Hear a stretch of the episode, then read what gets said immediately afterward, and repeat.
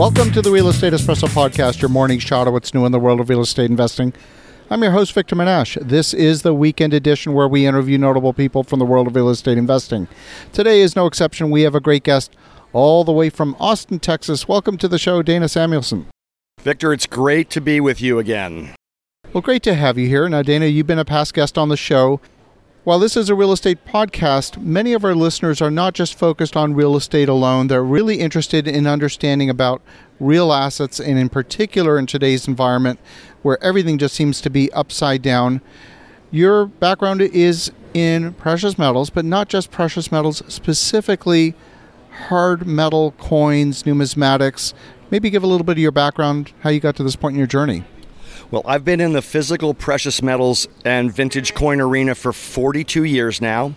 Uh, I got a real lucky break in the 80s when I went to work for Jim Blanchard, who was the gentleman who most responsible for the private relegalization of gold ownership in 1974. So that's the reason we all can have physical gold in the United States today is because of Jim. And I went to work for him in the 80s where he trained me to be a vintage coin appraiser. Uh, that was really where I learned how to become a uh, appraiser for old collectible coins like US $20 gold coins, $10 gold coins. Canada has $10 gold coins minted in 1913. 1912, 13, and 14 that actually the U.S. Mint struck. So I know a little bit about those. And since 2008, you know, everybody's been involved in precious metals because of the great financial crisis as a hedge against catastrophe. So we handle a lot of physical precious metals uh, that are just gold and silver for gold and silver's sake, like U.S. gold and silver eagles and Canadian gold and silver maple leafs are very popular as well. Now, you used to head up, I believe it was the American Numismatic Society. Did I say that correctly? Uh, not quite. I was on the board and president of the Professional Numismatists Guild, which is the leading organization of rare coin dealers in the United States. Uh, so basically, I'm a high end coin nerd.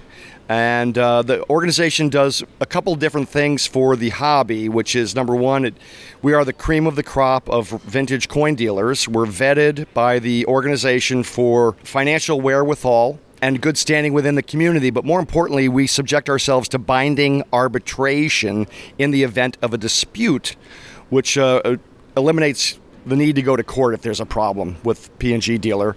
And while I was president in 2016, I helped to conceive of and establish the industry anti-counterfeiting task force, which today works with Secret Service and Homeland Security to interdict spurious merchandise counterfeited primarily in China coming into the United States through the ports and through some of the private sale and online auction platforms that exist out there. It's not really a big problem, but you don't want to be the one that gets a counterfeit Chinese gold bar.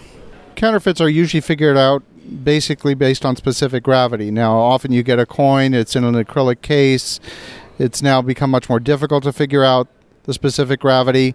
What techniques are the counterfeiters using?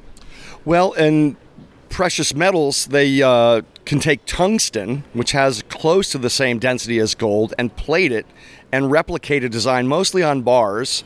Uh, they do try to replicate some of the old silver dollars that were made back in the 1870s, 80s, all the way to the 1920s and 30s, or they'll try and replicate coins that have collectible premiums that are well above their intrinsic metal value. They're made on the right metal, but they're the wrong coin. Now, a nerd like me who's seen thousands and hundreds of thousands of both bullion items and vintage coins over the years can tell what the U.S. Mint made and what was made last month in China by the difference of appearance. They just don't look the same. And the same with bullion products.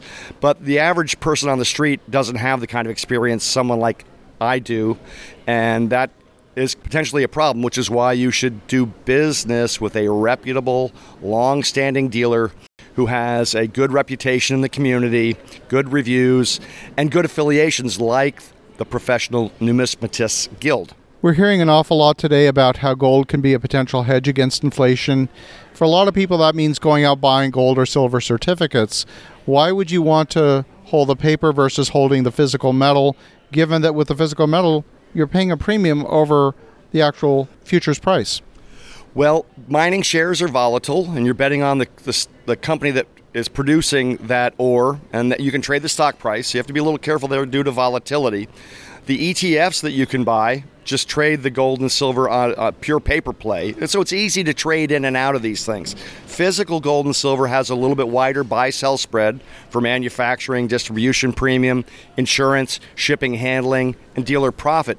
But there's nothing like physical gold and silver for true portable wealth that has no counterparty risk that is internationally recognized and more important liquid immediately anywhere it's presented to a reliable buyer so gold and silver in your hand is something that you can carry you can use to trade in terms of crisis. You can pass on to your heirs outside of the banking system. And it's also a good way to take some of your savings that might be in dollars, whether they're US or Canadian, and have something that might be better in an inflationary environment as a store of wealth, like a bank account only in gold or silver outside of the banking system, especially when inflation's running 8 9%. You're not going to get that haircut in the, normally in the course of a year with your physical precious metals. We've seen a pattern over the last several decades where gold seems to be more of a crisis metal in the sense that when there's a period of uncertainty, people pile into gold, and then when the crisis passes, then all of a sudden the demand for gold seems to drop. Is it a true hedge against inflation or is it just a crisis metal? It is both, but gold does not track inflation directly.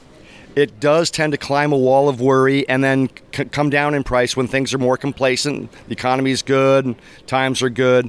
But if you track it over time, and Brien Lundin, our mutual friend who runs the New Orleans Investment Conference and is the editor of Gold Newsletter, pointed out to me about six months ago that the gold prices actually tracked the increase of U.S. debt almost directly over the last 20 years. So as the dollar value is diluted, the gold price has risen. Now it's a bit lumpy at times, so you do need to pick your entry and exit points if you want to get out of this, if you want to sell and take profits at better times than not. And some people tend to buy when emotion is driving the equation more than not.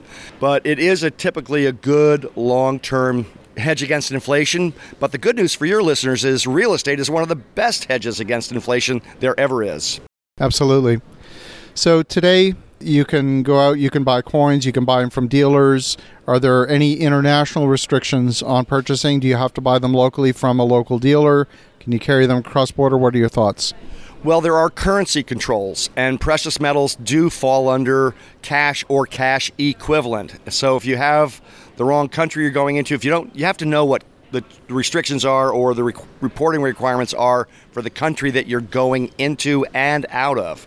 So if you don't know that, you could potentially be in trouble and subject to forfeiture, and the value then will matter too. So it's always best to declare. Uh, we do do business with a couple of storage facilities uh, for people that have larger holdings of gold and silver that give you storage options that are not just in the United States or Canada. There's Singapore, London, Switzerland, where you can actually tell them to store your gold outside of the U.S. without having those currency controls. Fascinating. Well, Dana, if folks want to connect, if they want to learn more, what's the best way? Well, my company is American Gold Exchange. We're in Austin, Texas. We're a national U.S. mail order dealer, only we use FedEx these days. And our website is uh, amergold.com, www.amergold.com. And our email address is simply info, I-N-F-O, at amergold.com. Fabulous. Well, Dana, always fabulous to catch up. For the listeners at home, connect with Dana at American Gold Exchange at amergold.com. The link will be in the show notes. In the meantime, have an awesome rest of your weekend. Go make some great things happen. We'll talk to you again tomorrow.